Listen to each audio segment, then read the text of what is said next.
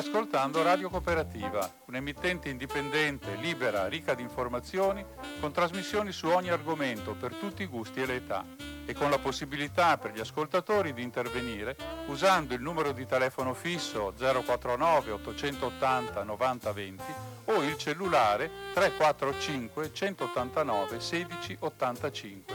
Nessuna interruzione pubblicitaria, mai, perché non dipendiamo da alcuno sponsor commerciale.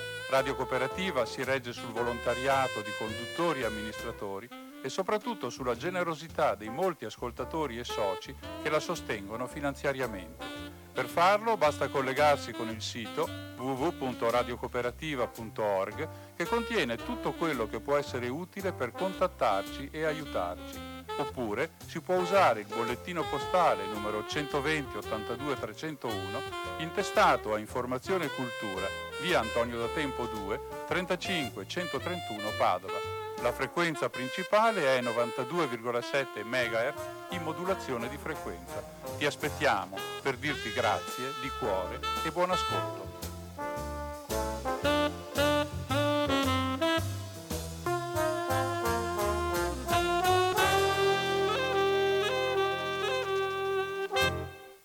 Buonasera da Radio Cooperativa, venerdì 27 settembre 2019, ore 19 e 15 qualche, qualche secondo, comincia una nuova puntata di Cinema 2, la rubrica condotta da Umberto che rinnova i saluti e i ringraziamenti a tutti coloro che sono in ascolto e che tratta di cinema, di quello che capita dentro, fuori, dietro e davanti allo schermo, soprattutto con uno sguardo un po' speciale a quello che c'è vicino a noi, però anche con i canocchiali per vedere quello che c'è eh, da lontano. Vi ricordo che Radio Cooperativa trasmette dagli studi che sono situati in strada Battaglia, in comune di Albignasego ed in provincia di Padova e che la nostra trasmissione Cinema 2 ha una pagina Facebook che eh, si può cont- contattare con il nome cinema2.coop eh, dove potete trovare alcune cose che di cui abbiamo parlato in trasmissione e al, alla quale potete ehm, mandare dei messaggi, soprattutto segnalando delle attività, di qualcosa che capita che interessa il cinema e che, che voi conoscete e di cui avete piacere che si parli in questa trasmissione. E per raggiungerci, per parlare con noi, potete usare anche il telefono della, della radio 049 880 90 20 che fra poco aprirò e poi eventualmente mandare sms al 345 18 91 685.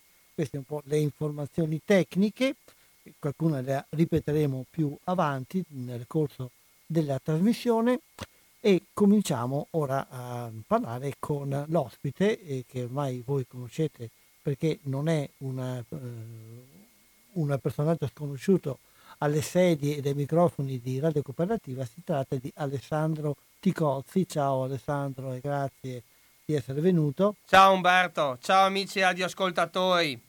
Il microfono funziona, Il vero? microfono funziona, okay. sì. Sì, perché ogni tanto c'è stato... qualche volta, sì, magari ci si dimentica di alzare il A parte momento... che tanto ha una voce molto forte. Eh, però se non c'è il microfono non esce facilmente dagli studi.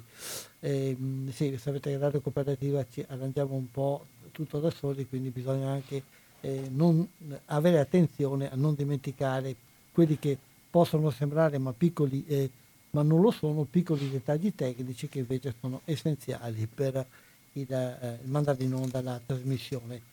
Eh, Alessandro Di Cozzi è qui con noi per presentare il suo ultimo studio eh, che ehm, tratta di un regista importante nella storia del cinema italiano, visto però in una certa angolatura di cui ci parlerà lui il regista in oggetto è Carlo Lizzani e il titolo del tuo studio è Il Novecento di Carlo Lizzani. Però io vorrei, come sai, cogliere l'occasione, insomma, per ricordare che il mio saggio, che il mio precedente saggio, Nino Manfredi, l'eroe positivo della commedia all'italiana, che avevo presentato qui eh, a inizio luglio scorso, è arrivato finalista nella sezione saggistica edita inedita al sesto premio letterario internazionale Marchesato di Ceva organizzato dal Comitato per la Cultura La Superba di Genova. Ecco, è il decimo premio letterario questo che vinco in due anni. Eh, complimenti e penso che anche gli ascoltatori si uniranno a questi miei complimenti perché questi riconoscimenti, fosse uno magari si può dire eh, vabbè, vabbè, però quando cominciano ad essere così numerosi certamente sono un grande riconoscimento al lavoro che hai fatto che, e che continui a fare. Naturalmente, ma siccome io tutto sommato sono una persona che culturalmente ama mescolare l'alto e il basso, permettetemi ecco una, eh, una citazione jerrycaliana, vale a dire libidine! ok. Ecco, così voglio commentare sì. questo, questo mio piccolo record. Vabbè. Doppia libidine, libidine coi fiocchi, eh. ecco. E vediamo poi eh, quando eh, anche il, Novecento di Caldi Lizani eh, vincerà un premio, vedremo che esclamazione studierai questa volta. Speriamo. A fine puntata poi ne, par- eh, ne, ne, eh, ne parleremo per sì, quella perché, cosa. Insomma, esatto, ecco, lì ho già in mente un'esclamazione. Nulla, delle... nulla, ovviamente di volgare, ecco, assolutamente. Insomma. Abbiamo delle cose da Cerco dire, sempre di essere tutto sommato contenuto, tutto sommato. E, sì, perché questa trasmissione, diciamolo appunto da, dal titolo, eh, il Novecento di Carlo Lizzani, il Novecento è inteso come ovviamente il secolo scorso. Sì quello che Hobsbawm eh, chiamava il secolo breve e lo, lo chiamava non era lo, sì, adesso non mi ricordo bene come si pronunci l'inglese mm. E, mm, sì, anche Lizani amava utilizzare questa espressione come... Sì, tanto è vero che è stato il titolo anche di uno, eh, di uno, dei due volumi che lui ha tratto dai suoi DA. Il primo era del 1998 attraverso il Novecento, il secondo appunto del 2007 è appunto il, il mio lungo viaggio eh, nel, nel secolo breve. Sì, ricordiamo anche i dati, il titolo è 900 di Ah, del mio saggio, sì, ed- sì. Edizioni... Senso inverso. E uh, ritrovabile dove? allora, le... eh, usci- eh, uscirà eh, all'inizio di ottobre, a sei anni dalla scomparsa appunto di Carlo Lizzani, dopodiché eh, appunto eh, nella seconda metà del mese prossimo lo presenterò il venerdì 18 alla, all'Empiria di Roma e venerdì 25 alla Casa del Cinema di Venezia. Quindi ecco, se volete eh, annotarvi questi appuntamenti per... Eh, Sempre poi con la proiezione a, eh, a seguire del documentario Carlo Lizzani, Il mio cinema, eh, di Paolo Luciani, Cristina e Roberto Torelli che è stato presentato quattro anni fa fuori concorso alla mostra del cinema di Venezia. Ma tra l'altro voglio dire, io credo che per te sia un doppio piacere presentare questo libro, eh, anche, anche perché pensando anche alla mostra del cinema di Venezia, eccetera, il premio Lizzani, eh, il, il, cinema, il cinema Esperia che tu segui ha, ha vinto una menzione d'onore eh, al premio Lizzani per gli esercenti. Sì, grazie al riconoscimento. Eh, è un premio che viene dato agli esercenti coraggiosi, cioè gli esercenti in uh, funzione della qualità della programmazione che fanno, non è stata per il cinema Esperia una vittoria di un premio, ma è stata una menzione, una segnalazione speciale da parte della giuria con una targa. Comunque mettere, è sempre sì, sì, è sempre, sempre stati, è sempre, è sempre un grande riconoscimento anche perché il cinema lavora solo con volontari e questo è stato un grande riconoscimento. Per, Anch'io per sono, sono, partito da una menzione d'onore, poi, poi, poi, ho, attraver- eh, eh, ho, attraversato, soprattutto poi in questi ultimi due anni, tutte le, le, le, le scalette delle, delle, classifiche dei premi, insomma, eh, e sono arrivato anche a vincere un eh, primo premio eh, due anni fa, il premio internazionale Salvatore Quasimodo, nella sezione saggistica edita per il mio saggio eh, La voce del cinema, Arnoldo Foratore cinematografico, e l'anno scorso anche un premio alla carriera nella sezione cinema e letteratura al Gran Galà dei versi. Eh, invece il premio migliore per gli esercenti del cinema è entrare nella sala e vedere che non c'è neanche un posto libero, premio che ormai eh, capita molto molto eh. Anch'io ne so, ne so, qualcosa, credo che tutti noi che lavoriamo nell'ambito culturale, artistico-culturale ne sappiamo qualcosa. Certo.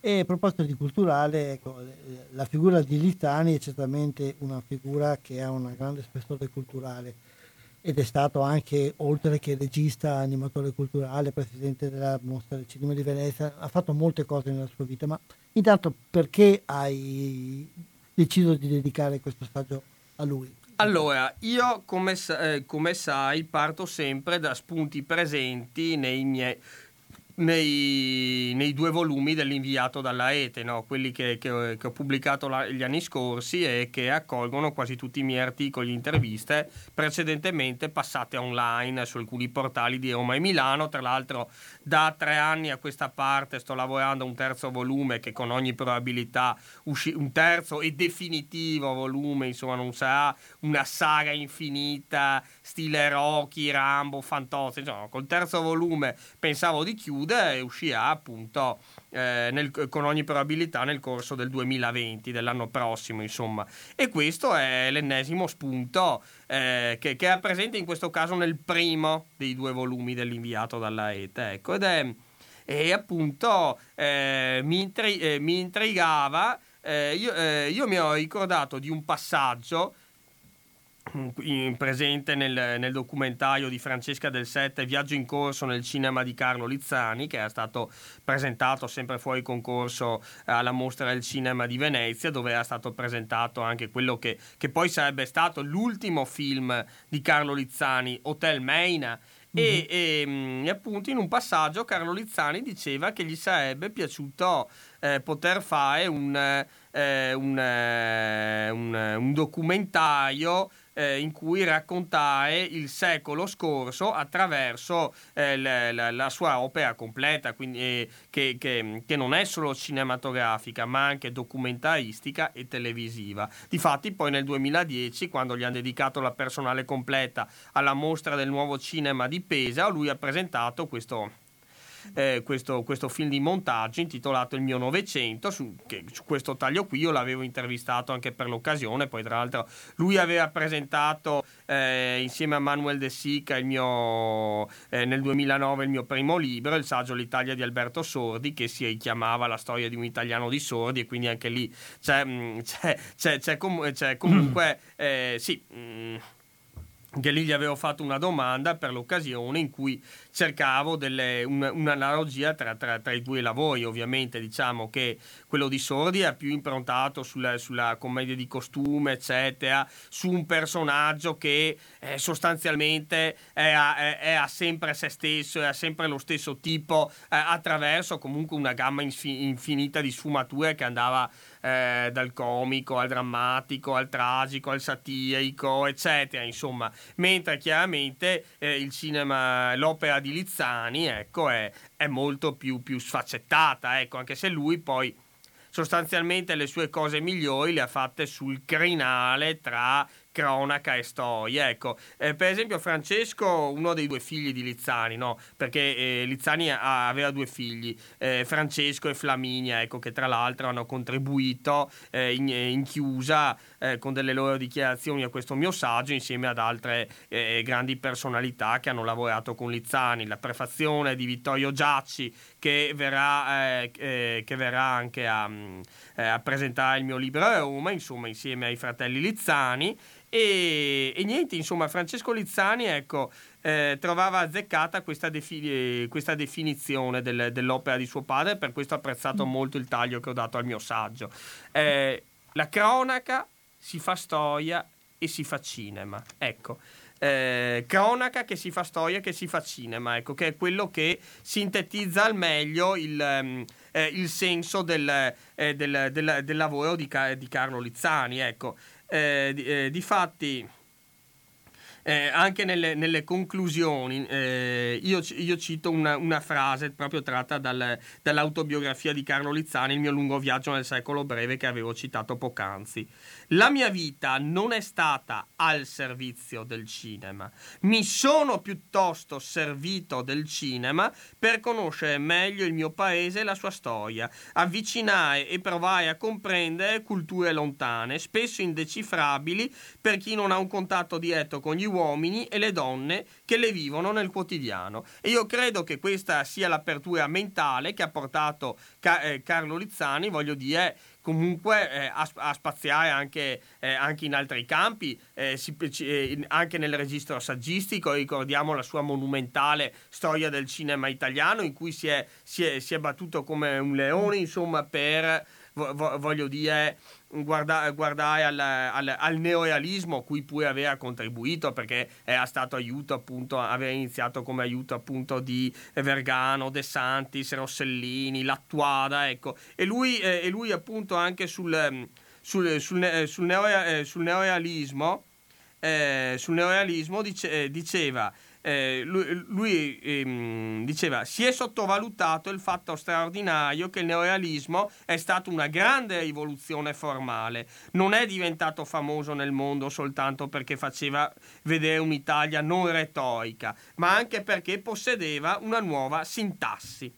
Ecco, eh, questo ci fu riconosciuto alla critica internazionale prima della nostra e io mi battei a tal scopo. Ecco, sempre, questo fa parte di dichiarazioni che Lizzani mi aveva, mi aveva rilasciato a suo tempo ecco, e che ho utilizzato per l'introduzione del mio saggio. E poi, naturalmente, voglio dire, giustamente tu lo ricordavi prima, Umberto, l'impegno eh, che lui si è preso di dirigere la mostra del cinema di Venezia dal 1979 al 1982. Lui l'ha rimessa in piedi dopo che era stata demolita dagli anni di piombo, voglio dire, dalle contestazioni, eccetera. E lui, voglio dire, uomo di sinistra, che, per, eh, che però è sempre stato eh, contrario a, a, forme, eh, a forme di estremismo.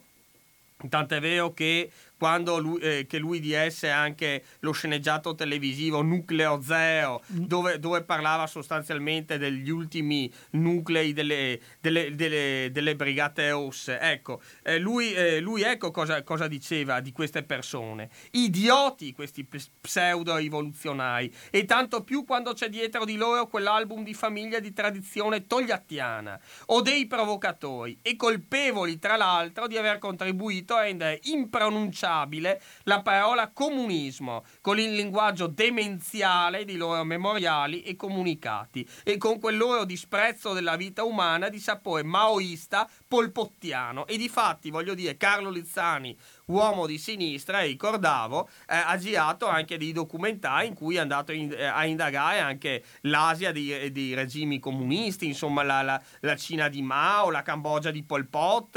Eh, eh e, e, e, voglio, e, voglio, dire, lui, lui, aveva anche realizzato un film sul, eh, sul, sulla lettera testamento che Nikolai Bukharin, poco prima di essere, eh, di essere, sottoposto alle purghe staliniane, aveva lasciato alla, alla, alla giovanissima eh, moglie, eh, eh, alla giova, eh, appunto alla giovanissima moglie eh, la, Anna Laina, ecco, che nel film è tra l'altro interpretata, nel film Caro Gorbaciov dell'88, presentato sempre a Venezia, è interpretata proprio dalla figlia Flaminia, mentre Buchain lo interpreta il grande Harvey Keitel. Comunque, tornando sì, alla, alla... Sì, dopo parliamo un po' di film che tu citi nel libro. Va bene, ecco, allora, per ecco, quanto riguarda... Volevo scusa... intanto cominciare con ah. di sumare appunto come stai facendo la figura, in generale la figura ah, no, perché, e l'opera. No, del discorso poi... della mostra del cinema di Venezia sì, ecco, chiedevi. Sì, sì, ecco, eh, appunto per quanto riguarda la mostra del cinema di, Ve- di Venezia,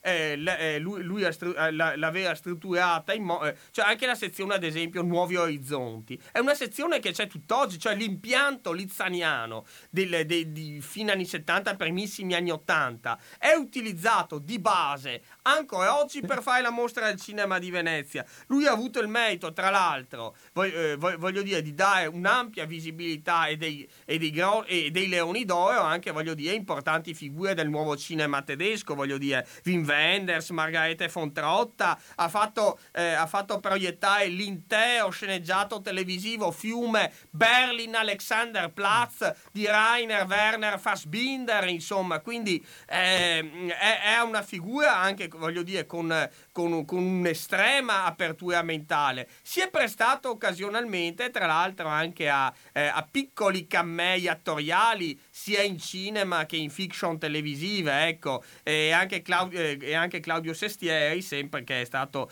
eh, che appunto aveva conosciuto eh, Lizzani come socio ANAC, eh, ricorda sempre nell'introduzione appunto questa eh, curiosa partecipazione di Lizzani al suo film Barocco nel 1991 dove, interpreta, dove Lizzani appunto interpreta questo, eh, questo scrittore, come lo definisce lo stesso Sestieri, piuttosto tronfio e narcisista. Ecco. E facciamo un attimo di pausa e visto che l'hai citato poi riparleremo meglio del, del film, ma sentiamo una clip dei Nucleo Zero.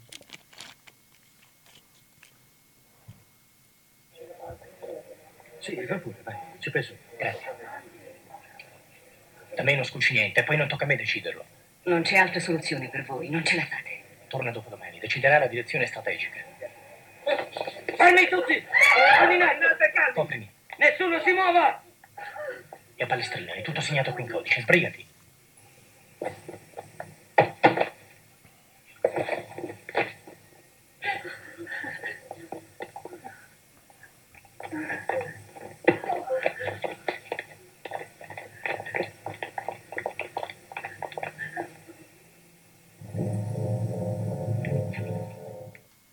Giusto per interrompere ogni tanto, per sì, dare un po' di riposo. Poi del film parleremo un po' più avanti, ripeto, di solito in queste chiacchierate facciamo un po' un'introduzione generale, poi tu ci parli di singoli film eh, che tratti, in modo anche di dare delle idee, se, perché molti di questi sono anche recuperabili in rete, se qualcuno li, può, li vuole vedere è sempre una, una bella cosa.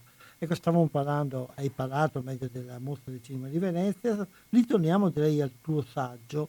Tu lo hai eh, organizzato in un modo un po' diverso da, dalle altre volte, eh, seguendo proprio il, il titolo, eh, dovendo parlare di un secolo, non hai organizzato i film secondo la, uh, la cronologia, cronologia della loro produzione, ma piuttosto secondo la cronologia eh, del momento a cui i film sono Sì, eh, come avevo già fatto appunto dieci anni fa con il mio primo libro, L'Italia di Alberto Sordi. La sì, stessa esatto. cosa.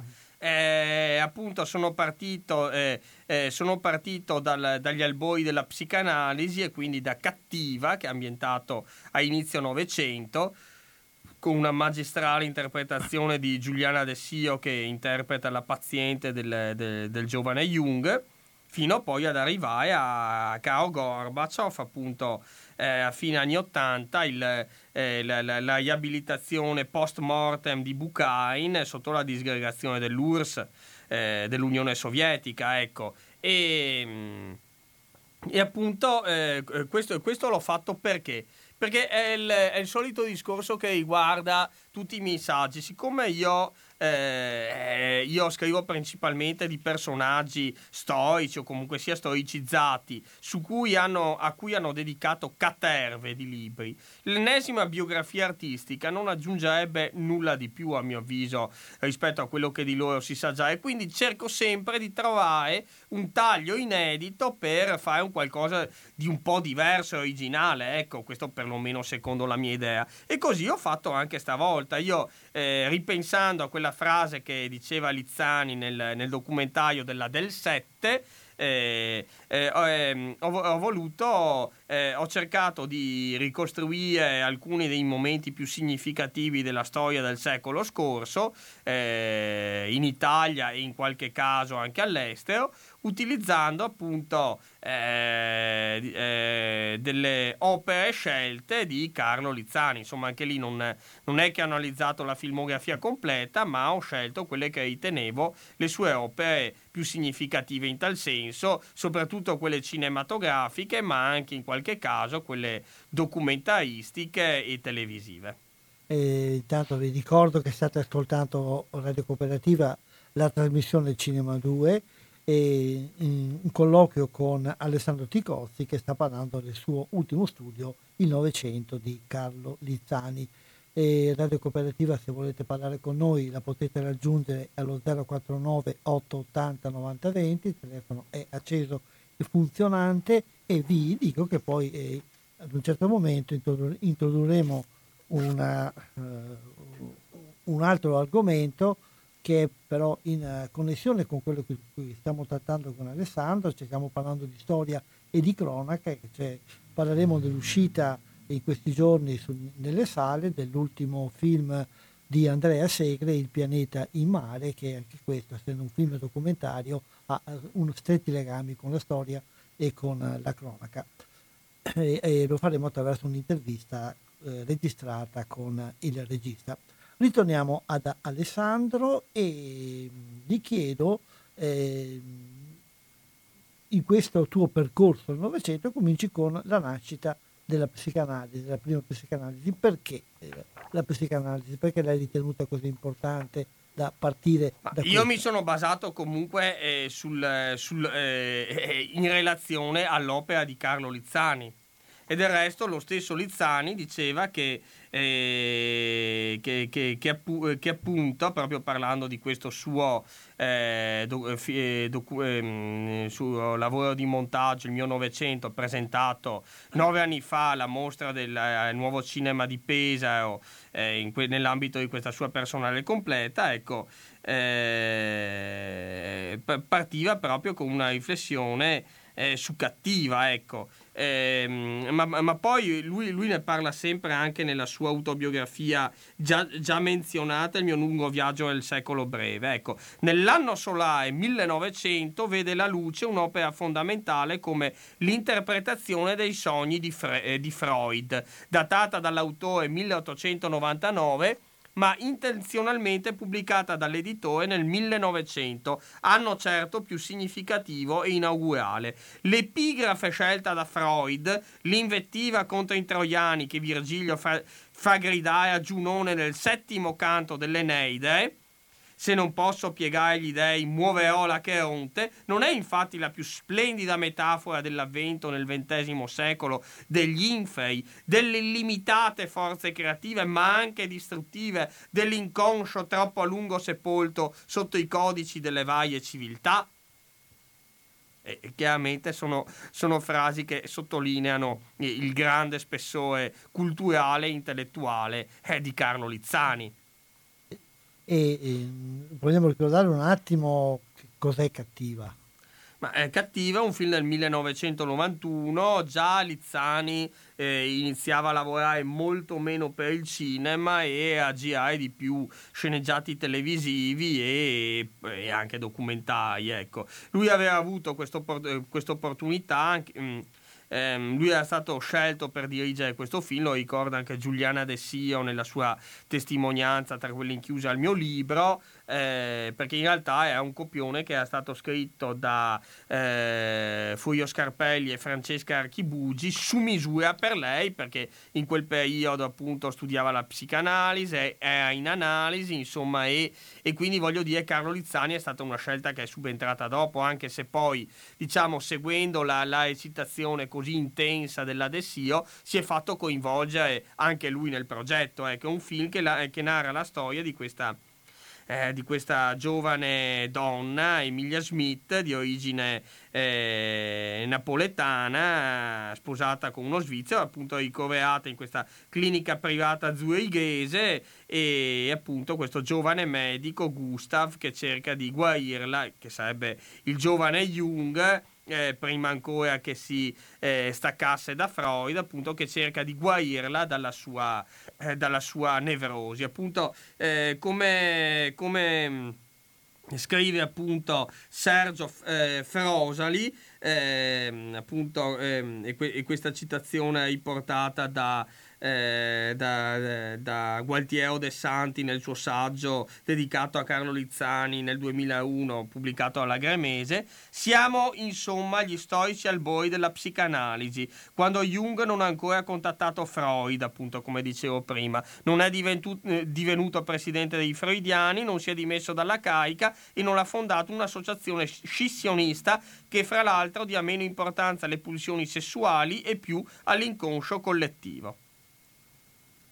quindi si parte da un'analisi della storia che guarda più che agli eventi. Ma in, que- allora, in questo film eh, dice, è un film molto introspettivo in cui eh, la storia viene molto lasciata sullo sfondo, fatto un po', eh, un po strano per, per, eh, per, Lizzani che si è sempre soffermato molto sulla cronaca, sulla storia, ma ripeto, questo è un film eh, cui, eh, che, che, lui si è, tro- eh, si è, trovato a dirigere per volontà della, eh, della produzione, non nasceva da un progetto suo eh, ma è un, un, progetto che è già stato costruito eh, su misura per Giuliana De Sio, che tra l'altro dà un'interpretazione molto intensa, forse la migliore dell'intera sua carriera e, e appunto lui è stato eh, scelto poi dalla produzione per dirigere questo film, compito che comunque svolse egregiamente. Però secondo me lo sottolinei anche tu e anche alcuni lo fanno alcuni de, delle persone eh,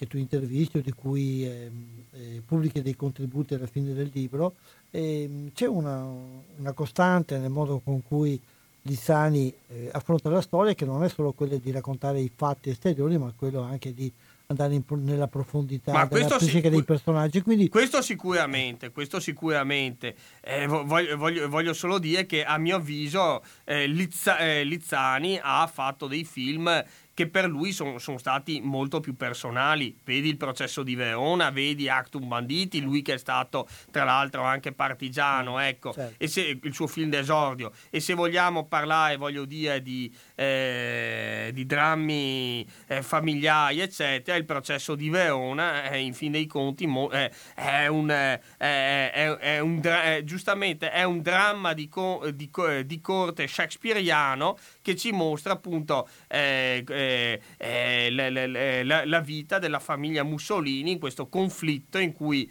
eh, Benito non può eh, accontentare la figlia per, per, questioni diplomatiche e deve, ma, man, e deve mandare a, a, morte insieme a altri traditori il, il genero Galeazzo Ciano. E, e sentiamo allora un momento di cattiva Ah, ok.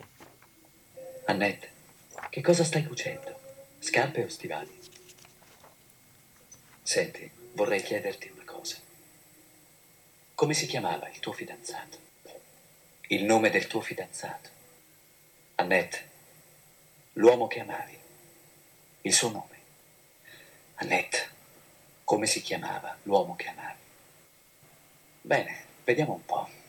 Albert, Boris, Carl, David, Bruno, Otto, Peter, Wolfgang, Mattias, Willem, Alfred. Il tuo fidanzato si chiama Alfred. Annette, Alfred. Brava Annette. Adesso è tardi. Tra poco sarà giorno. Devi riposare. E continuiamo qui Julian Sands che nel film interpreta appunto eh, Jung è con eh, Milena Vukotic che sì. fa una, eh, una, una, paziente appunto della, della, clinica e che aveva già lavorato con Carlo Lizzani nel, eh, nel, nel thriller eh, La casa del tappeto giallo dell'83 Milena Vukotic intendo perché ho intervistato anche lei per la chiusa del libro e adesso rimaniamo, visto che c'è nato al processo di Verona, rimaniamo nell'epoca fascista. Eh beh sì, voglio dire. E Comunque Carlo Lizzani è stato, come dicevo prima, anche partigiano. Il tema del fascismo, l'antifascismo, eh, eh, ascesa e caduta del fascismo, insomma è... È, è, è, un tema che lui, eh, che lui ha battuto molto nel, nella, sua, nella sua opera e tu parti del tuo percorso di, dedicato a questo periodo da cronache di poveri amanti. Eh, aspe- eh, aspetta, una... sì, l'antifascismo dal regime alla resistenza è il primo, è il primo titolo che tratto. Eh, il primo titolo che tratto è questo, tratto dall'omonimo romanzo di Vasco Pratolini e, e appunto Lizzani stesso lo ricorda così, sono sempre parole sue. Eh, il matrimonio col romanzo di Pratolini fu importante e proficuo perché c'era nel romanzo di Pratolini, attraverso il microcosmo di Via del Corno a Firenze, il tentativo di dare un'immagine di una realtà italiana del periodo precedente la seconda guerra mondiale, cioè il periodo del fascismo. Nell'osservazione di questo microcosmo di una via di Firenze che il romanzo offriva, mi venne abbastanza naturale di far cadere quelle parti che secondo me cadendo mi davano la possibilità di illuminare un pochino di più abbastanza acutamente gli aspetti propriamente storici del romanzo di Pratolini, cioè le azioni dello squadrismo fascista, la vita di una piccola strada di Firenze, di una tipica città italiana nel momento in cui la tempesta politica, dopo la marcia su Roma, si va calmando, si va sistemando, si va conformizzando. Quindi un momento in cui, eh, come appunto dicevi, si guarda alle persone e, alla, e a come la storia si cala nella vita quotidiana. Esatto, esatto. Poi lui nel film elimina anche certi riferimenti scabrosi, ad esempio la signora, che è un'arida strozzina che controlla gli interessi della contrada, sì, è, è un personaggio a cui viene elimi- eliminata la, la, tendenza lesbica che invece nel, nel, nel, romanzo di Pratolini era evidente, ecco. E sentiamo allora due, due, passaggi di questo film. Cronache di poveri amanti, intendi? Amanti, ok. Sì. Eh? Hai bisogno che qualcuno ti spieghi che ha conciato Alfredo in quel modo. No, ora lei mi prende per un biscaro per davvero. Che siano stati fascisti è fuori discussione. Ma che sia stato proprio lui, Carlino, mi sembra una cosa troppo sfacciata. Eh, già. Certo le bastonate non sono cambiali, la firma non si vede. L'hanno preso alle spalle, nemmeno Alfredo le ha riconosciuti. Ma questo cambia forse qualcosa. D'accordo, non cambia nulla, soltanto che sì, certo, in tutte le rivoluzioni ci sono dei mascalzoni. Però non si può mica dire che tutte le idee siano sbagliate. Se gli antifascisti fossero tutti come lei o come qualcuno degli operai della tipografia dove io lavoro, allora sì. Ma in generale l'antifascismo cosa ha saputo fare? Si è ritirato, come si chiama, sull'Aventino e ha lasciato il campo libero. Ora, io avrò anche torto, ma per me chi scappa è sempre un vigliacco. Già, ma tu confondi chi scappa con chi, almeno per il momento, ha perso. Una volta che tutte le forze dell'ordine, il re e compagnia bella si sono messi dalla parte dei fascisti, te lo sei mai chiesto che cosa vogliono i fascisti? E puoi contestualizzare questo dialogo, te lo ricordi, questa scena? Sì, eh, ripeto, comunque un film che è ambientato nella Firenze di, di metà anni venti, si parla di come, eh, di come, voglio dire, il fascismo è salito al potere sì, ed anche mi pare che qui emerga un'altra caratteristica che tu poi sottolinei nel libro, cioè il fatto che il modo con cui eh, Rizzani parla del fascismo del, e dell'antifascismo è, va un po' fuori alla, dalla retorica celebrativa ed è un, una visione un po' più meditata, eh, per cui si è preso anche qualche critica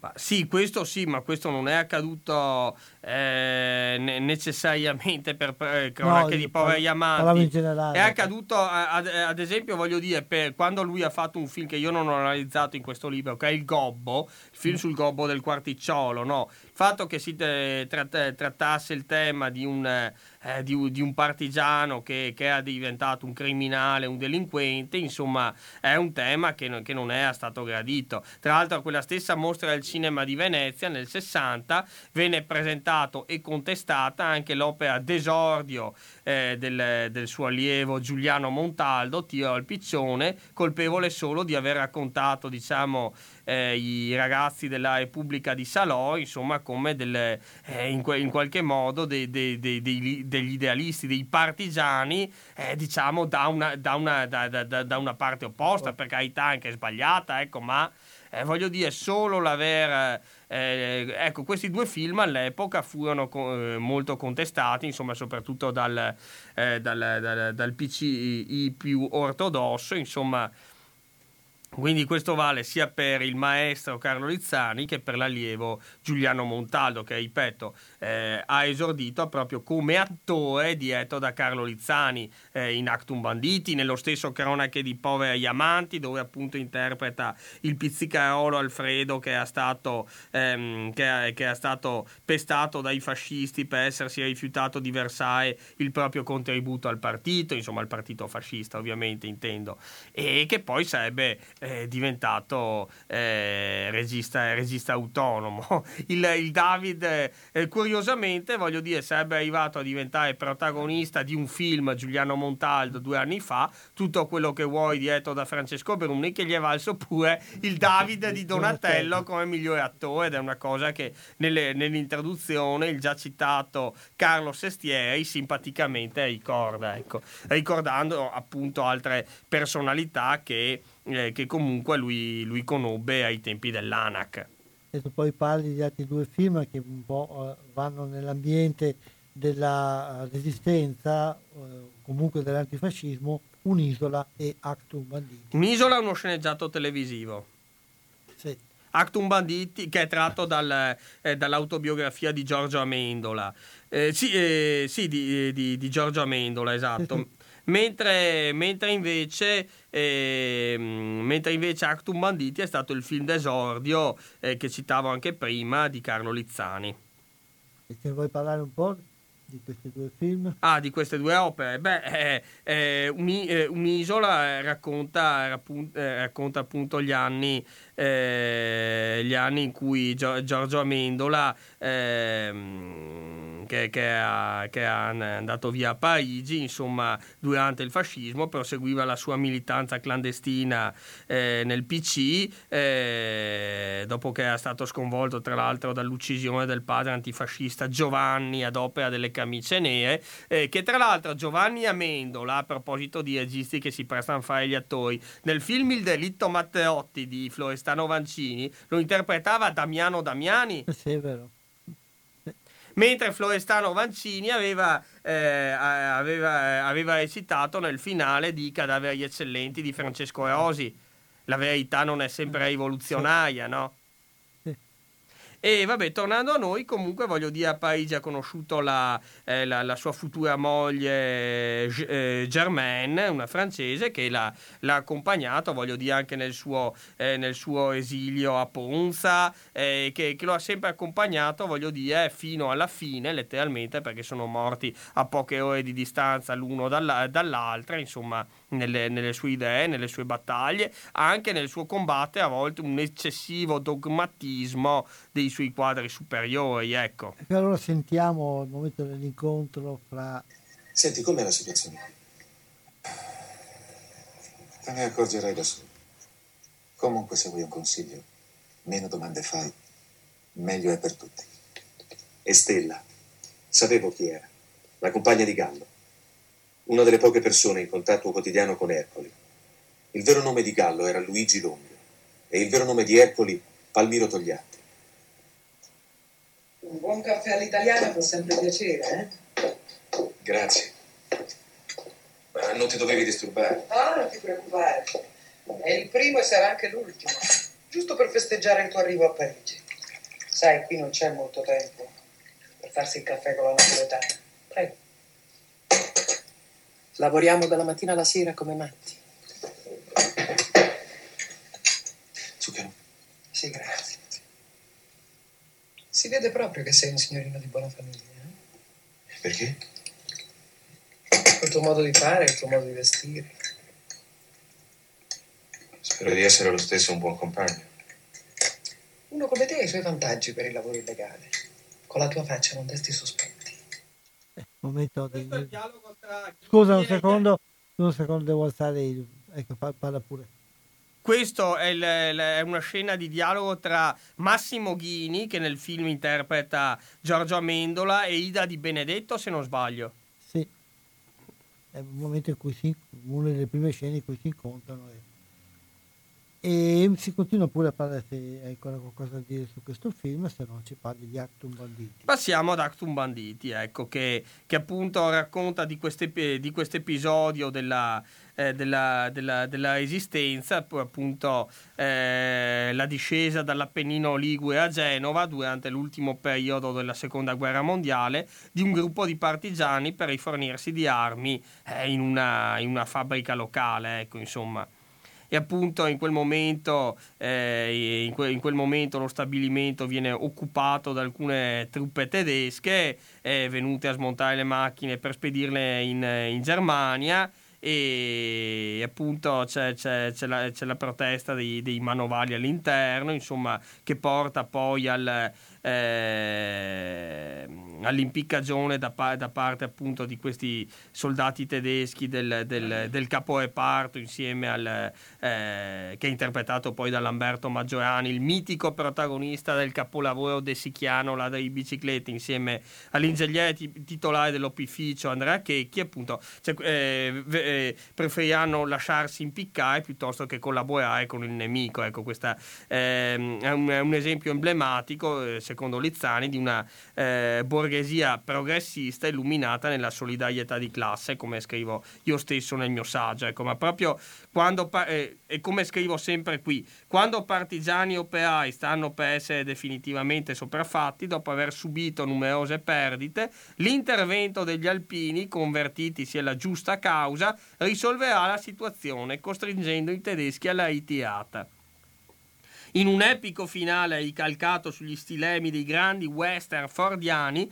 le masse congiunte nella lotta sconvi- sconfiggono l'avversario comune. Secondo una costante della poetica lizzaniana, la cronaca irrompe nella storia diventando parte di essa. Ecco, questo ho scritto nel mio saggio eh, a proposito di Actum Banditi. Dove sottolinea appunto una particolarità di cui stavamo parlando anche prima della trasmissione, della del Lizzani proprio come regista, come eh, modalità di regia. La cronaca si fa storia, si fa cinema. Ed anche eh, il cinema eh, sa utilizzare sia il linguaggio del cinema alto, ma anche del cinema popolare. Sì, sì, sì, esatto. Come, eh, sì, eh, voglio dire, la dimensione action che è presente anche esatto. in Actum Banditi e che poi troveremo in altre sue opere. No, Abbiamo citato prima il Gobbo, ma poi immagino parleremo anche di Banditi a Milano. Esattamente. Visto che so che, che, è un film che tu apprezzi molto tra i suoi. È stato certo. anche uno dei suoi. Credo sia stato anche. Se non eh, il maggiore, comunque uno dei maggiori suoi successi sì, al botteghino. Anche perché effettivamente è anche spettacolare. Sì. Sentiamo il momento in cui in, in Actum Banditi il, eh, l'ingegnere va a casa ma viene arrestato dalle, mm. dall'SS. È inutile che io resti ancora. È inutile, ha già fatto molto. Allora tieni informato, eh? Non dubiti. Ciao.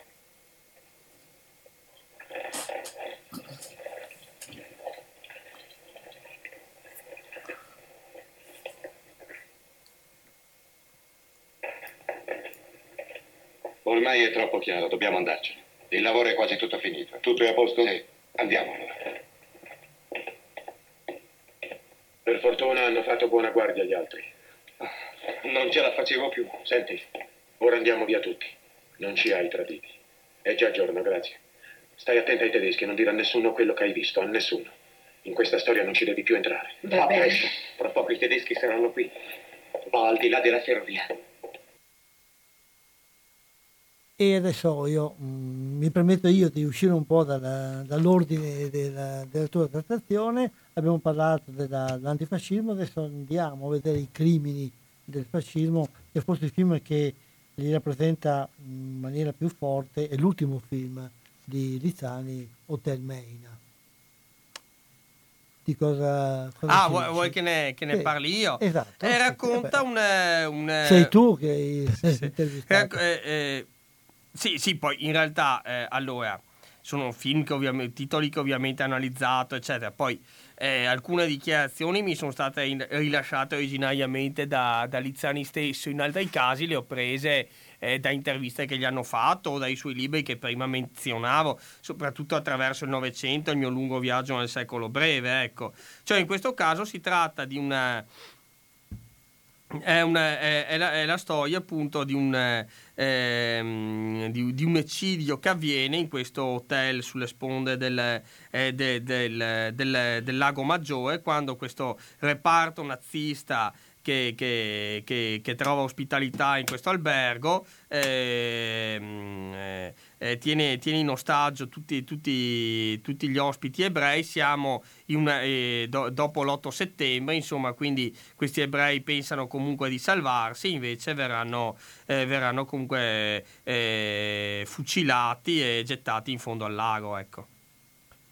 Solo la, la famiglia proprietaria dell'albergo riuscirà a salvarsi grazie al passaporto turco, che è un paese neutrale alla seconda guerra mondiale, eh, de, de, che, che, la rendeva immune alle leggi razziali. Insomma, avendo questo passaporto turco si sono salvati, ecco. pur essendo anche loro ebrei. Ecco. Il film è stato molto apprezzato. E quali sono le caratteristiche di quest'opera, secondo te? Allora, secondo me comunque c'è sempre l'onestà di Carlo Lizzani e la partecipazione di Carlo Lizzani nel raccontare queste, queste grandi tragedie storiche, insomma. E, mm, e, c'è una scena in cui voglio dire anche la, eh, questa, questa, spia tedesca eh, che, che, eh, che, che, in realtà è a, è a contraria insomma, al, al nazismo, eh, questa donna eh, eh, non eh, rinuncia a uccidere il, eh, appunto il, il, comand- il, feroce comandante Krasler per, di- dicendo sa la storia a giudicarti e a condannarti.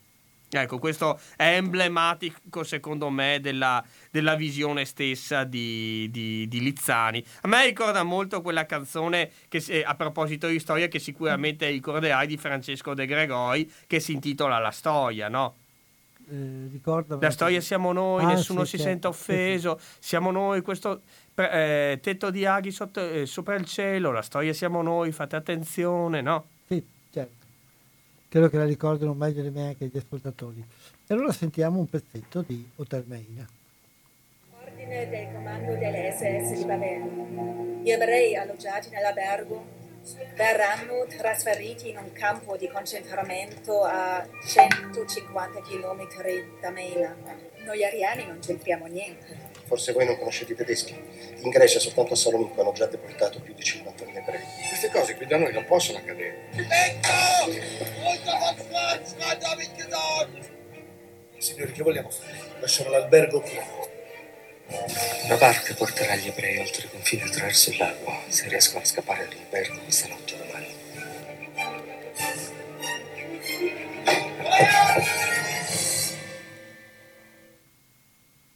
E adesso veniamo ai film che parlano della parte finale, che vanno fra il dramma shakespeariano, come citavi tu, e la tragedia greca, e sono il processo di Verona, Mussolini ultimo atto. Sì, io eh, ti, dico, eh, ti, dico, io per quanto riguarda Hotel Meina lo trovo comunque un film ecco, più onesto negli intenti che nei risultati, nel senso che, ecco, mm, come posso dire, eh, prevale un, comunque nel, nel linguaggio ecco, un, un, taglio, come scrivo io, appunto, eccessivamente, una fattura eccessivamente fictionizzata e un cast ecco, alquanto anonimo in sapore. Ecco. Eh, mentre ecco, per quanto riguarda il, ecco, il processo di Verona eh, personalmente lo valuto di più rispetto a Mussolini ultimo atto. Anche se in copertina del libro io ho messo eh, Carlo Lizzani e Franco Neo sul set di Mussolini ultimo atto. Franco Neo che nel film fa la parte del, eh, del partigiano Valerio che eh, giustizia alla fine il duce interpretato nel film da Rod Steiger e Claretta Petacci interpretata da Lisa Gastoni ecco. Rod Steiger che tra l'altro avrebbe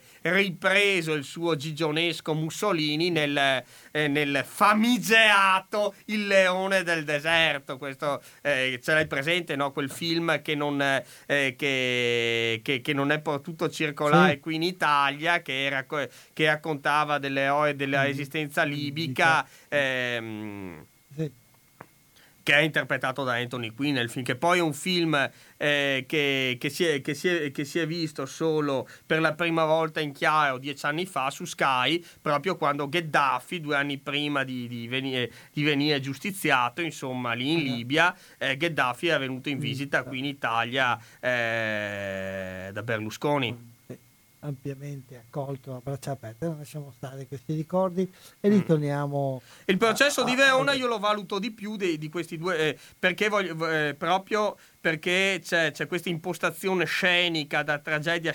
shakespeariana, insomma questo bianco e nero molto tetro, insomma che, che, eh, che, che, ne fa, ne fa molto più insomma di una semplice narrazione storica, ecco, ci mostra proprio, eh, ecco, come, mh, mm, come, come, ecco, io voglio utilizzare le parole dello stesso, dello stesso Lizzani il dramma di corte, il dramma di palazzo potevano essere qualcosa di molto moderno, di scottante, anche se si trattava di avvenimenti della storia più recente, perché comunque venivano a incidere sul mito del potere che è allora assai forte e radicato nelle masse, perfino nei paesi non retti da dittature. Tante, eh, eh, tante, volte hanno ricorso sui nostri schermi certe date famose, ma sempre, eh, raccon- erano sempre state raccontate prediligendo il punto di vista degli umili, dei resistenti, eh, dei, dei, partigiani, del popolo, degli operai, dei piccolo borghesi. Perché non provare a vederle queste date tra le mura di Palazzo Venezia o dei Quirinale, del Ministero della Guerra o di un moderno Ministero degli Interni in casa di Ciano o di Badoglio, al comando di Kesselring o di Eisenhower? Eisenhower o alla corte di Vittorio Emanuele III, ecco è quello che accade appunto in, ehm, eh, nel, nel, processo di Verona che, eh, che racconta appunto il, eh, il, il processo che eh, ha, eh, ha in, al, tra, tra, l'8 e il 10 gennaio 44 a Verona sotto la giurisdizione del, della Repubblica Sociale portò al ehm, all'uccisione di questi eh, dei, dei, sei membri del Gran Consiglio del Fascismo che avevano firmato l'ordine del giorno Grandi che che, che, aveva portato alla destituzione eh, del, del, duce Benito Mussolini. Ecco. E tra questi c'è anche il genero e delfino del duce Galeazzo Ciano. E Edda Mussolini nel film interpretata da Silvana Mangano che fa che dà un'interpretazione veramente straordinaria. Ricordi la scena al telefono col padre, no? Eh sì, che eh, eh, ribadisco, fa, fa, fa, eh, fa, la parte di una.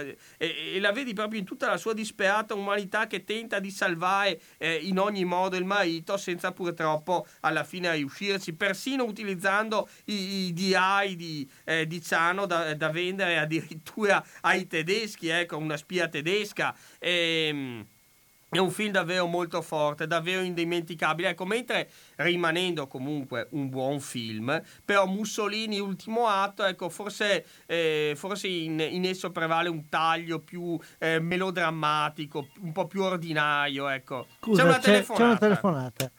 Pronto, radio cooperativa? Sei pronto? Chi parla? Ciao, sono Fabio da Padova. Ciao Fabio.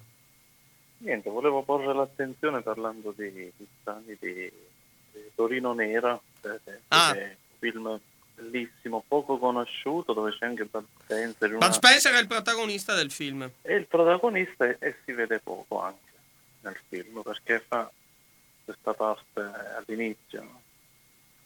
Sì, poi in realtà sono, sono i suoi figlioletti, tra, eh, eh, tra, eh, eh tra cui anche Andrea Balestri che che è reduce dal, dal, Pinocchio televisivo di Comencini, appunto, che cercano di salvarlo da quell'ingiusta accusa, eh, se, se, non sbaglio, di aver, eh, di aver, ucciso il suo datore di lavoro, una cosa del genere. Mm, ce l'ho presente vagamente questo film. So che eh, l'avvocato difensore lo, lo, faceva Nicola Di Bari nel Nito sì. Inonea. Sì, sì. Ah, sì, è un film mm, poco conosciuto, ma dovrebbe essere più diffuso, stato mostrato di più me. E poi un altro sconosciuto è Gramignano, quello con... Ah sì, sempre con Gian Maria Volontà, è tratto dal racconto. L'amante di Gramigna è tratto dal racconto di Verga, dove c'è anche la Sandrelli. Sì. E niente, questi film non vengono, vedo che non vengono restaurati e dimenticati, ecco. quindi andrebbero proposti, fatti vedere, mostrati no? nei vari festival. Niente, solo questo. Eh, grazie. Perché c'è una filmografia sterminata di eh. Quindi. Sì, eh, poi, eh, poi ribadisco, a mio avviso ci sono stati dei film in cui, eh, in cui comunque è, è, riuscito a dare il meglio di se stesso. Altre opere che sono state un po' troppo cotte e mangiate sull'onda della cronaca più corriva. Ecco. Eh, la, la, sua onestà intellettuale non si discute, ecco, solo che, eh, che lui ha, eh, ha, comunque avuto questi esiti alterni. Comunque Gian Maria Volontè aveva lavorato con, era stato diretto da Lizzani anche in uh, Sveglia ti uccidi dove faceva il, il commissario che eh, il, sì, il, il, commissario di polizia che appunto eh, eh, cercava di catturare il, il, solista dei Mitra Luciano Lutring e, e, nel film recita anche Lisa Gastoni che fa la parte della, della donna di Lutring no? e poi naturalmente nello splendido Banditi a Milano dove fa eh, uno, uno spettacolare cavallero, ecco. Sì, quello è un ruolo molto suo, non si vede. Grazie, Grazie. grazie di questo intervento e ci uniamo al tuo auspicio perché certi film vengano ripresi e, vengano e- e restaurati. Naturalmente sono pienamente d'accordo con te. Ecco, grazie, buona, buona serata. Buonasera. E, sì, ehm, direi che possiamo sentire cosa sceglie, un momento del processo di Verona e il momento in cui il, eh, inizia il, verdetto, mi pare. Ah, sì. Che ci sono quelle scariche di mitra continue durante il film che, che- che- che poi, voglio dire, fanno già presagire il finale, ecco. Il Tribunale Speciale Straordinario dichiara gli imputati colpevoli dei reati loro ascritti e in conseguenza condanna Boddai, Bastianini, Albini, Federzoni, De Stefani, Vignardi, Alfieri, De Vecchi, Grandi, De Marsico, tutti contumaci, e i detenuti De Bono, Pareschi, Gottardi, Marinelli e Ciano alla pena di morte. Condanna inoltre Cianetti Tullio alla pena della reclusione per anni 30. Ha visto? Non ho capito niente. Che cosa è successo? Si salva solo per noi è finita. Congratulazioni. Ma non potrei aspettare qualcosa di diverso. È un crimine.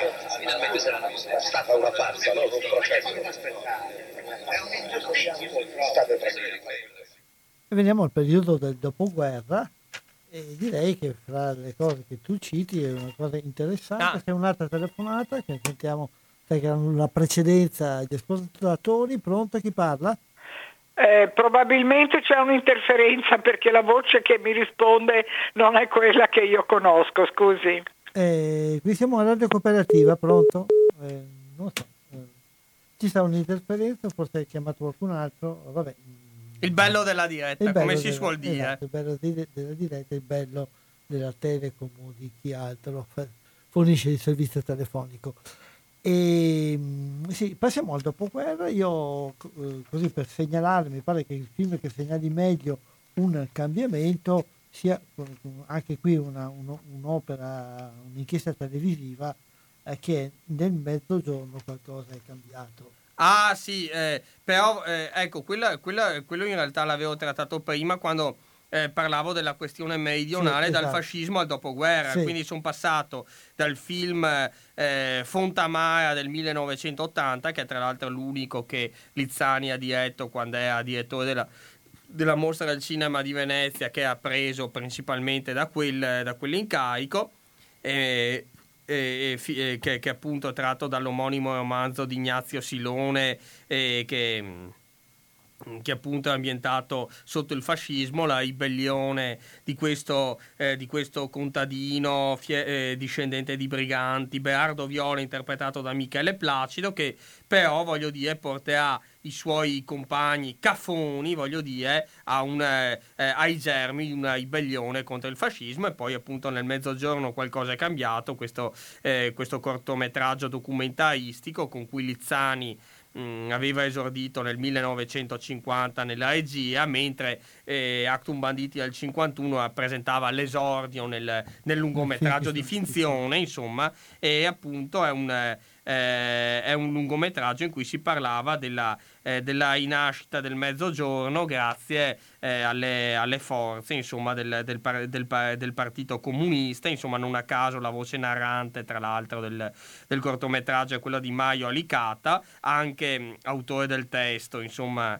Eh, sì, che, che appunto è uno anche dei politici. Scusami un attimo, eh, stavo leggendo, Sì, sì. stavo così insomma scorrendo un po' il mio testo. Insomma, eh, lui è la, voce narrante del film, è uno dei politici, insomma, eh, pres- eh, presenti nel, nel- nel film- nel cortometraggio documentaristico ed è anche l'autore del testo che lui appunto eh, esprime in qualità di voce narrante. E appunto e appunto nel, nel, nel finale, ecco, a me piace, eh, piace- piace- eh, volevo eh, leggere appunto questa, dal mio saggio come descrivo il finale, che riguarda appunto operai, contadini, Eccoli pertanto a tornare felicemente alle loro case dopo aver preso parte ad una manifestazione politica a Melissa, orgogliosamente consci del ruolo attivo che finalmente hanno raggiunto all'interno della nostra società. Per il grande cineasta romano Lizzani, Carlo Lizzani, appunto, dunque, nel mezzogiorno qualcosa è davvero cambiato, in quella che giustamente in molti considerano la più grande inchiesta cinematografica girata nel sud Italia, debitrice in più passaggi del realismo poetico francese dell'avanguardia sovietica, ma anche di quello blasettiano antecedente il nostro neorealismo. E leggi il Blasetti di Sole per capirci. Certo. eh. Sentiamo un brano anche perché c'è un... Cosa nel mezzogiorno qualcosa è Sì. cambiato? Ah, ok, bene. del popolo meridionale parlano e attraverso la loro voce il mezzogiorno svela il suo vero volto.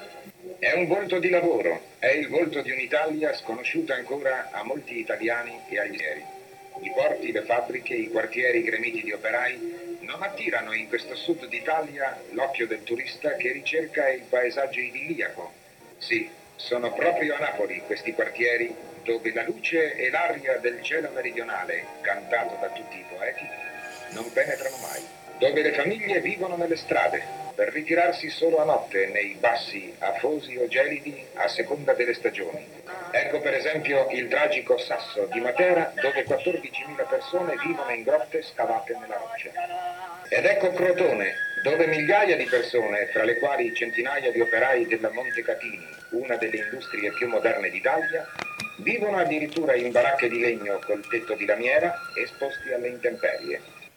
Eh, mi piaceva citare il tragico Sasso di Matera, sappiamo cos'è diventata Matera oggi, che nell'anno in cui è, eh, la capitale Sì, eh, europea della cultura, quindi questo Sì. segnala anche il tempo che è passato, poi che si sia veramente cambiato molto, lasci- lasciamo ad ognuno di voi deciderlo. E sa qualcosa Mariangela Petruzzelli che è intervenuta, ti ricordi quando, Sì. quando è venuto, che ha ricordato eh, Giuseppe Ferrà quando Sì, era venuto a mancare, certo. l'avevo intervistata sul caso Roma Nuda per la chiusa del mio saggio, identificazione di un attore, il cinema d'autore di Thomas Milian, ecco lei segue diverse iniziative legate proprio a, a Matera, capitale della cultura europea.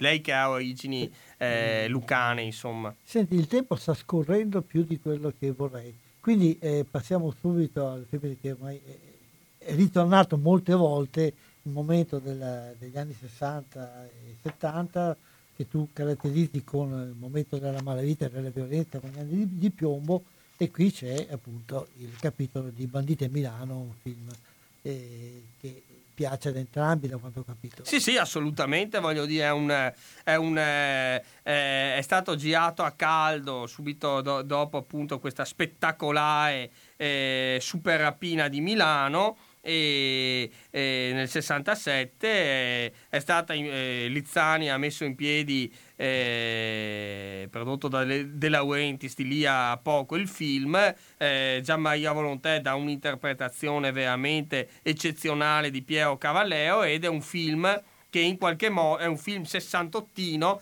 per anno di uscita e in qualche modo questa vicenda rappresenta emblematicamente una, eh, una ribellione però deviata, voglio dire, eh, che chiaramente Lizzani condanna. Eh, nonostante le, le- le- sì, insomma, le- scene spettacolari, gli inseguimenti, insomma, eh, abbiano sicuramente una presa molto eh, spettacolare sul pubblico e, e appunto un, eh, c'è, c'è una, c'è una condanna da parte di, sicuramente di Lizzani di questa, eh, di questa criminalità deviata, insomma in fin dei conti Cavallero è un, eh, è un, è- un ex comunista, come, ecco lo descrive benissimo, eh, ti voglio, voglio sempre riprendere parole di, eh, di Lizzani.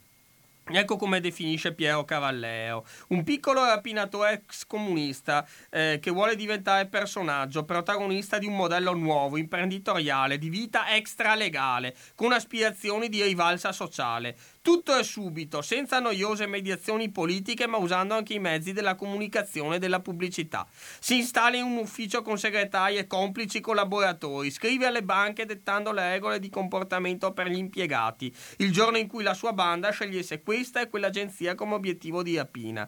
Alla fine, quando verrà catturato, dopo la spettacolare super rapina di Milano del 67 che citavamo prima, dichiarerà ai giornalisti eh, com- mm, sì sì alcuni morti, ma allora le guerre, il Vietnam, sì, sì, il Vietnam, richiamandosi appunto al Chaplin di Monsieur Verdoux che diceva ucciso qualche donna, allora i mercanti di cannoni e, e, e, voglio dire, ehm, eh, eh, lui utilizza se, mo, molto queste, eh, queste, questa, questa, questa, frase, insomma, nel film Cavallero Volonté, sono uscito dalle masse, insomma, queste, questo gergo politicizzato, tipicamente sessantottino, insomma, comunque... E, sentiamo allora Volonté in questa scena. Ok. Ma cosa è successo? Cosa è successo? Come non lo sapete? 4 morti e 25 feriti. Eh, colpa della società, anche a me mi hanno fregato in garage un socio, 14 milioni. Ma perché non avete sparato quando abbiamo scoperto? Non abbiamo sparato perché, come dice la canzone, bisogna saper perdere. Eravate stanchi? Io ci tengo la pelle, ma che stanchi? È come andare a vedere Juve Inter. Uno va lì perché vince la Juve, invece vince l'Inter. Quale sarà il suo avvocato difensore? Ma che avvocato di pensione? A me nemmeno per i mesi mi tira fuori. Lei che cosa ci può dire? No, no, lui non dice niente. Il drago sono io, la responsabilità è tutta mia. Chiedete a me, fate domande, fate domande. Lei che cosa ne pensa del suo capo? Quella volta che due anni fa, lì a Milano, mi dimenticai di far aprire la cassaforte, mi colpì col calcio della pistola e mi disse: Sei uno stupido, la prossima volta il banco lo salterà un altro. Avete sparato? Eh? Avete sparato? Non ho capito la domanda! Perché non l'hai tradito? Eh, non l'ho tradito perché, in fin dei conti, è il mio capo e abbiamo fatto la guerra insieme. Facciamo il gruppo, maresciallo, facciamo il gruppo per i fotografi. A tuo sorridi, eh? Ecco, eh... Che, c'è, che, c'è, nel film Don Bachi che fa la parte di Sante Notarnicola, il braccio destro di Volontà. Mi sembra che si senta in questo sì, eh, sì quello, eh. l'altro personaggio con cui parla. Allora, tra, Adesso... tra, l'altro lo fa molto bene, ma del resto eh, Bacchi e, Don Bacchi e Volontà avevano recitato insieme molto bene già nell'immediatamente precedente I Sette Fratelli Cervi, che è stato l'ultimo film di Gianni Puccini. E adesso però interrompiamo questo viaggio nel Novecento con Carlo Lizzani perché il tempo è andato avanti e ho promesso che eh, siamo arrivati un po' ai tempi nostri, eh, agli anni del boom e dagli anni del boom ad oggi eh, l'arco temporale che rievoca o, o, in qualche modo l'ultimo documentario di eh, Andrea Segre, eh, Il pianeta in mare, dedicato a Marghera. Ma sentiamo allora l'intervista che ci ha rilasciato il regista Andrea Segre. Abbiamo al telefono Andrea Segre. Beh, ciao Andrea e grazie di aver accettato questo nostro invito. Ciao. Andrea, eh, lo chiamiamo perché eh, in questi giorni esce nelle sale dal 26 di settembre il suo ultimo documentario presentato anche alla Mostra del Cinema di Venezia dal titolo il pianeta in mare. Ecco, direi di cominciare da qui questo titolo che sembra così significativo e così evocativo, invece ha anche una sua motivazione storica. Ci vuoi spiegare intanto questo titolo e che cos'è questo pianeta in mare? Allora, il pianeta in mare è Marghera ed è una citazione eh, da una canzone di Alberto D'Amico eh, che dice proprio che Marghera è, gli sembra un pianeta in, in, mare, caduto in mare, tutto infuocato. Eh, Tissamiga, se Marghera, è un posto dove il mar ghegera e dove si casca un pianeta in mare tutto infuocato. Questo è il, il punto di partenza, l'idea nasce da questa canzone, ma poi per me il titolo è anche eh, è sempre qualcosa di evocativo, no? il pianeta in mare racconta bene il rapporto tra questo corpo estraneo eh, che sembra un pianeta venuto un altro luogo, eh, appoggiato sopra la laguna, sopra l'acqua, sopra il mare, eh, e quindi è quasi un luogo di fantascienza. No? Nello stesso tempo è anche eh, un luogo planetario, globale, un luogo dove ci sono tanti mondi e tanto mondo. E poi lascio al pubblico anche immaginare altri significati perché i titoli sono belli anche quando non li spieghi. Insomma. Certo, e tu entri in questo mondo, entri tanto guardando al passato, addirittura utilizzando degli spezzoni anche molto simpatici a volte di documentari d'archivio e invece poi con tutta una parte che hai prodotto e realizzato originariamente. E questo rapporto fra presente, passato e anche futuro mi pare che sia un po' al centro della tua indagine. Sì, l'idea era, è nata quando eh, appunto mi dicevano che c'era il centenario di Marghera e, e io mi sono chiesto beh, cosa c'è ancora oggi a Marghera, chi c'è ancora, che lavoro c'è, che mondo c'è. E così ho voluto utilizzare questa occasione di anniversario eh, di un luogo così pieno di passato, di, di tanta storia, di tante storie, di tanti significati molto molto pesanti, importanti, dolorosi, eh, o di celebrazioni o di sogni che c'erano in passato, però un po' vuoto di presente e di futuro, cioè come se d'improvviso non, fosse, non ci fosse più Marghera. No? E infatti quando chiedevo in giro, ma sto, dicevo sto per andare a girare un film a Marghera, molti dicevano ah perché c'è ancora, c'è ancora qualcuno.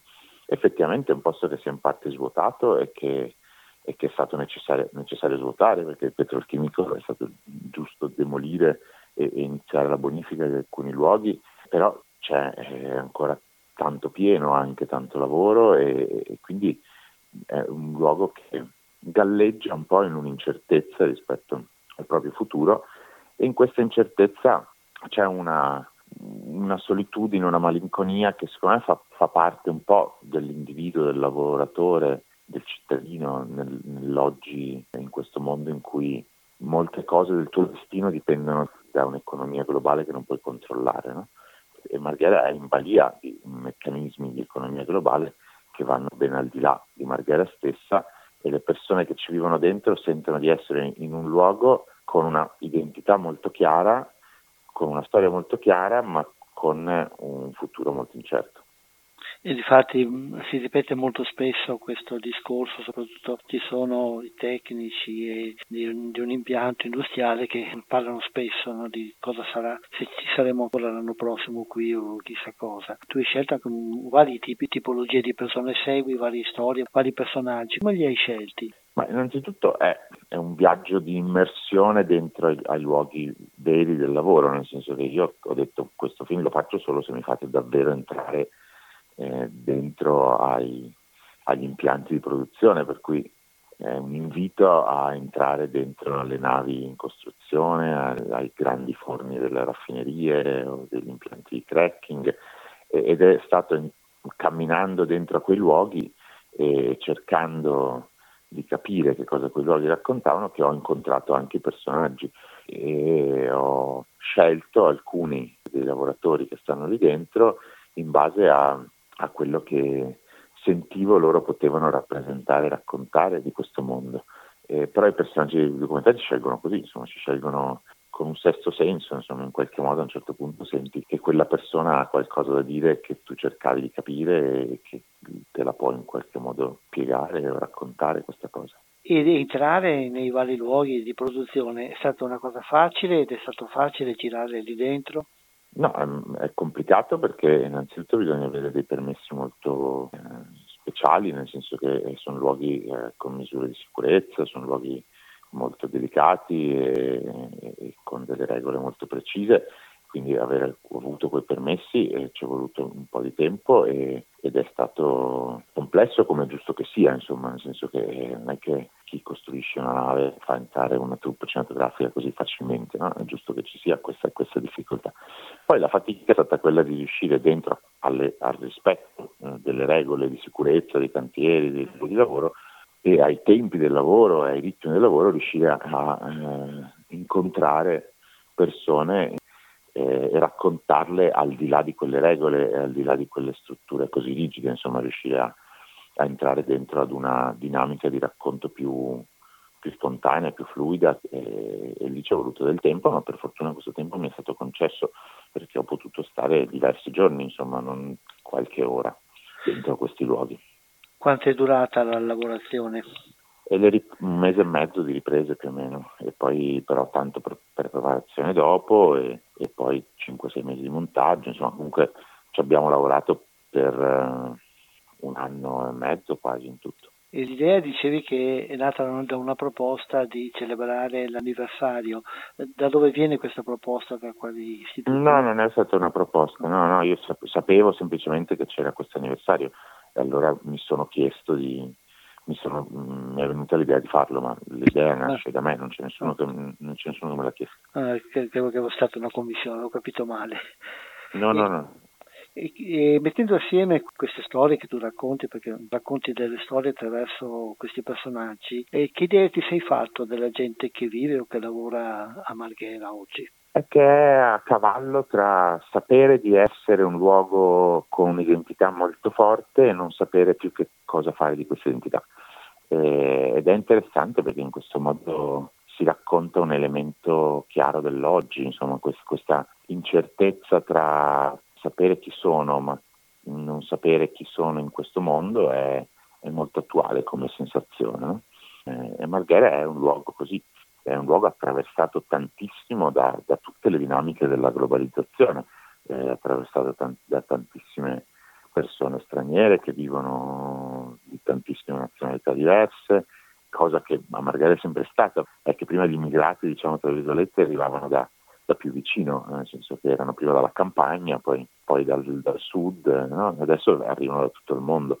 E poi è attraversato le dinamiche della globalizzazione che riguardano proprio le trasformazioni economiche. Eh, il porto mercantile è sempre più importante, eh, la logistica è sempre più importante, quindi questo fa passare tanti persone che transitano di là ma non fanno parte del tessuto, no? cioè tutti i camionisti, tutti i marinai, cioè, sono in quel luogo ma non ci sono, ci sono e non ci sono. No? E poi tutto il turismo globale che ha a che fare con la costruzione delle grandi navi da una parte e con la vicinanza di Venezia dall'altra, con il fatto che adesso questo turismo si sta allargando, quindi arriva anche in parte a Marghera, inizia a Mestre, a Marghera, e anche il turismo è una dinamica globale, quindi è un luogo dove si, si, sentono, si percepiscono tantissimo tutte le conseguenze complesse della globalizzazione, pur essendo un piccolo luogo identitario molto preciso, no? quindi cioè, è molto interessante come cartina di tornasole per raccontare queste dinamiche. Un pianeta nato un po' artificialmente che diventa un po' l'incrocio delle problematiche principali di oggi e di tante storie che si incrociano. Questo mi pare di aver, di aver colto questa tua opera. Mm, vogliamo ricordare dove si, si, può vedere? Dal 26 settembre eh, sarà al cinema Padova, prima al cinema Astra, poi al cinema MPX, eh, ma sarà in tante altre città d'Italia, da, da Genova a Torino, da Bologna a Milano, da Roma a Trieste, esce in tante città, tutte le informazioni si trovano su zalab.org che è la società di produzione e distribuzione del film. In questo sito si possono trovare anche le date in cui si può accedere ad una proiezione con la presenza tua o ad altri eventi che sono più attrattivi per il pubblico. È bello vederlo anche se io non ci sono. Certo, certo, però magari arricchisce anche la possibilità dell'incontro con l'autore. Comunque ricordiamo di, guard- di, guardare nelle sale questo film. Io l'ho, l'ho visto a Venezia con alcuni compagni, amici di, di Marghera proprio e hanno detto che... Sei divertito perché Io mi sono, mi sono, divertito, ci sono dei, dei, momenti divertenti, delle battute. Sono dei momenti in cui si ride molto. Sì, sì, perché giusto, dimenticavo di dire di solito in queste tematiche che sembrano un po' tristi, eh, si pare che il film sia debba essere qualcosa di... No, eh, assolutamente no, ci sono dei momenti divertenti, c'è musica, c'è gente che canta, che balla, si fanno battute e, e, anche si, si, vede una realtà che, come dicevi, è... È perché è un film che racconta un popolo e quindi è un film anche popolare. Sì, esatto, e scoprire anche come la gente del passato si mette a confronto con l'oggi, ecco, con, non con tristezza soltanto, ma con energia, con, con voglia di continuare a vivere. E grazie mille. Grazie a te e ricordiamo allora zalab.org per vedere le date e tutto e buon lavoro per quello che stai facendo. A presto. Grazie. Ecco, ricordo velocemente che appunto il film è nelle strade da ieri, dal 26, a Venezia, a Mestre, a Padova, mentre ad Orlo sarà dal 28, a Piombino Dese dal 29 e, e, invece dal 26 anche a Mestre e a Marcon mentre bisogna andare ad ottobre, al primo ottobre per Belluno e Bassano Le Grappa dal 9 invece a Montebelluna. Nel um, sito di Zalab trovate anche tutte le indicazioni mh, particolari delle sale che loro danno e anche delle date in cui ci sono eh, gli eventi con l'incontro con Andrea Segre. Ritorniamo adesso al nostro ospite Alessandro Ticozzi e purtroppo non abbiamo più tempo per proseguire assieme questo nostro percorso su Carlo Lizzani. Ma mi sembra che un, un, po' tutte le sue opere più significative comunque le abbiamo trattate. Sì, ecco. certo. Ecco, due parole proprio velocissimo perché poi dobbiamo eh, salutarci in un certo modo particolare, eh, due parole proprio di sintetizzare che cosa ha rappresentato per te Lizzani il cinema italiano, proprio mm, una frase, uno slogan con cui puoi definire. Un cinema di fatti e di uomini. Ok, mi pare, mi pare ben, ben, ben sintetizzato. Però io, eh, come sai, volevo anche, anche chiudere que- questa, questa, puntata, insomma, eh, an- eh, annunci- ehm, appunto annunciando che eh, io con, con, l'inizio dell'anno prossimo mi trasferirò definitivamente a Roma per, per opportunità professionali. Ecco. E comunque spero di poter eh, sempre essere tuo ospite telefonicamente, di poter continuare a presentare i miei libri man mano che escono qui a Cinema 2. Eh, sulle, sulle onde di, sulle frequenze di radio cooperativa voglio ringraziare te che sono sette anni che, che mi ospiti per, per presentare i miei libri, poi anche qualche re- retrospettiva cinematografica che ho organizzato qui da queste parti, gli amici radioascoltatori di Radio Cooperativa che nelle puntate in cui sono stato ospite, spero continuerò a essere ospite appunto a distanza, però mi hanno seguito, spero che continueranno a seguirmi e, e commentando questa, questa, questa opportunità eh, del resto voglio, eh, eh, da tempo quasi tutte le mie relazioni sono lì, insomma, in base alle mie alle competenze artistiche che ho soprattutto sviluppato, anche se è sempre importante che ci siano persone che si occupino anche di argomentazioni territoriali, regionali, locali e c'è gente che lo fa molto bene in tutti i settori, questo bisogna dirlo, non bisogna assolutamente sottovalutarle. Ecco, io voglio co- commentare questa mia, eh, que- que- questo, questo, mio stabilirmi definitivamente a Roma da inizio 2020, insomma con un'altra, eh, un'altra citazione gericaliana, vale a dire, è tanto che aspettavo un'occasione così. Ah. E speriamo che l'occasione... Che poi in realtà citava un celebre spot de- dell'epoca, degli anni Ottanta. Sì. Eh, sì, io ti auguro che questa occasione si concretizzi sempre di più. Comunque, quello che dicevamo è, in, è una strada inevitabile. Poi, se volevo delle certezze ragionieristiche nella mia vita, avrei fatto scelte diverse già 12-13 anni fa o simili. E noi ti auguriamo sì, di eh, successo e comunque di raggiungere i tuoi obiettivi. Beh, man mano mi Ci... sembra che io comunque li stia raggiungendo Qualcosa, da tempo, esatto. insomma, ecco. E, no, direi... Non mi ritengo proprio fermo al punto di partenza. Certo, eh, in questi sette anni, ecco, non mi ero accorto che erano così tanti, e ti sei, abbiamo camminato assieme, sei stato una delle, delle prime persone che è venuta qui in radio a fine 2012 durante la mia trasmissione presentando quindi... i miei primi due libri editi da Fermenti il saggio L'Italia di Alberto Sordi che avevamo già menzionato e il romanzo eh, Diario di un cinemaniaco di provincia. E direi che così anche vabbè, agli ascoltatori forse interessa poco ma questo mi ha aiutato anche a, dare, a scegliere il taglio di questa trasmissione eh, passando dai, dai, commenti generici appunto, all'intervista con le persone che in qualche modo fanno in modo di mettere in contatto con il pubblico mi pare che sia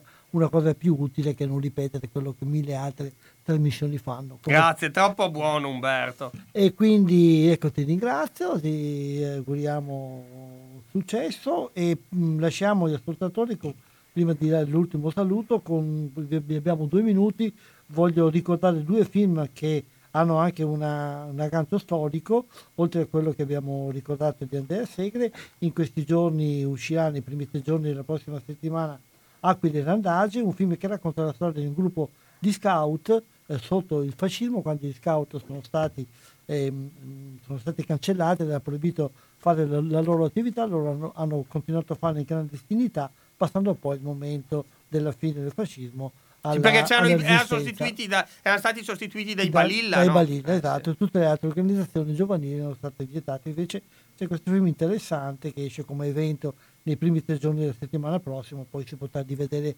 anche più avanti. È stato uh, accolto molto bene al Festival di Gifoni, anche perché è fatto tutto da, da giovani. Mentre ricordo che è un, un anniversario interessante per il cinema padovano, eh, compie vent'anni la Iole Film, la, Ah, sì. la casa di produzione che appunto è negli schemi in questi giorni con l'ultimo film eh, di, ehm, Rossetto? di, di Rossetto. Alessandro Rossetto, esatto, sì. Quello girato domino. ad Abano Terme. Esatto, di cui abbiamo abbondantemente, abbiamo abbondantemente parlato nell'ultima trasmissione con l'intervista di Rossetto e anche del, del capo, del patrono di Iole Film, eh, Bonsembiante. E Eh, sì. Durante la, la Fiera delle Parole che avrà luogo nelle prossime- nei prossimi giorni a Padova ci saranno tre giorni di eventi dediche- eh, dedicati al ricordo di questa importante realtà eh, culturale cinematografica del territorio padovano. Con questo eh, siamo arrivati al termine del tempo, lascio la voce a te per l'ultimo saluto allora. Beh, eh, mi sembra, mi sembra di, aver- di averlo eh, già fatto, anche perché spero assolutamente che non sia l'ultimo, spero di poter appunto continuare a presentare, a poter presentare i miei libri telefonicamente man mano che continueranno ad uscire. Eh, in primis l'inviato dalla Rete 3, appunto citato più volte nel corso delle ultime interviste, qui anche da te, che eh, uscirà nel corso del, del- del 2020 e che chiuderà questo, de- que- questo mio ciclo che, con- che considero basilare appunto per, tutti, per quasi tutti i saggi monografici che pubblico ormai da dieci anni a questa parte. Certamente ci teniamo in contatto, il telefono è sempre utilizzabile per queste interviste, anche se la presenza in studio è certamente più ricca, però comunque potremo, eh, potremo seguirti eh, ancora e speriamo di poterlo fare eh, a lungo. Grazie, grazie a tutti voi. Ciao, buona serata. Ciao. Grazie a tutti coloro che sono stati in ascolto, do- vi do l'appuntamento alla prossima puntata di Cinema 2 su Radio Cooperati- Cooperativa fra 15 giorni, sempre a venerdì, sempre dalle 19.15 alle 20.45. Grazie e buona serata ovviamente con i programmi di Radio Cooperativa.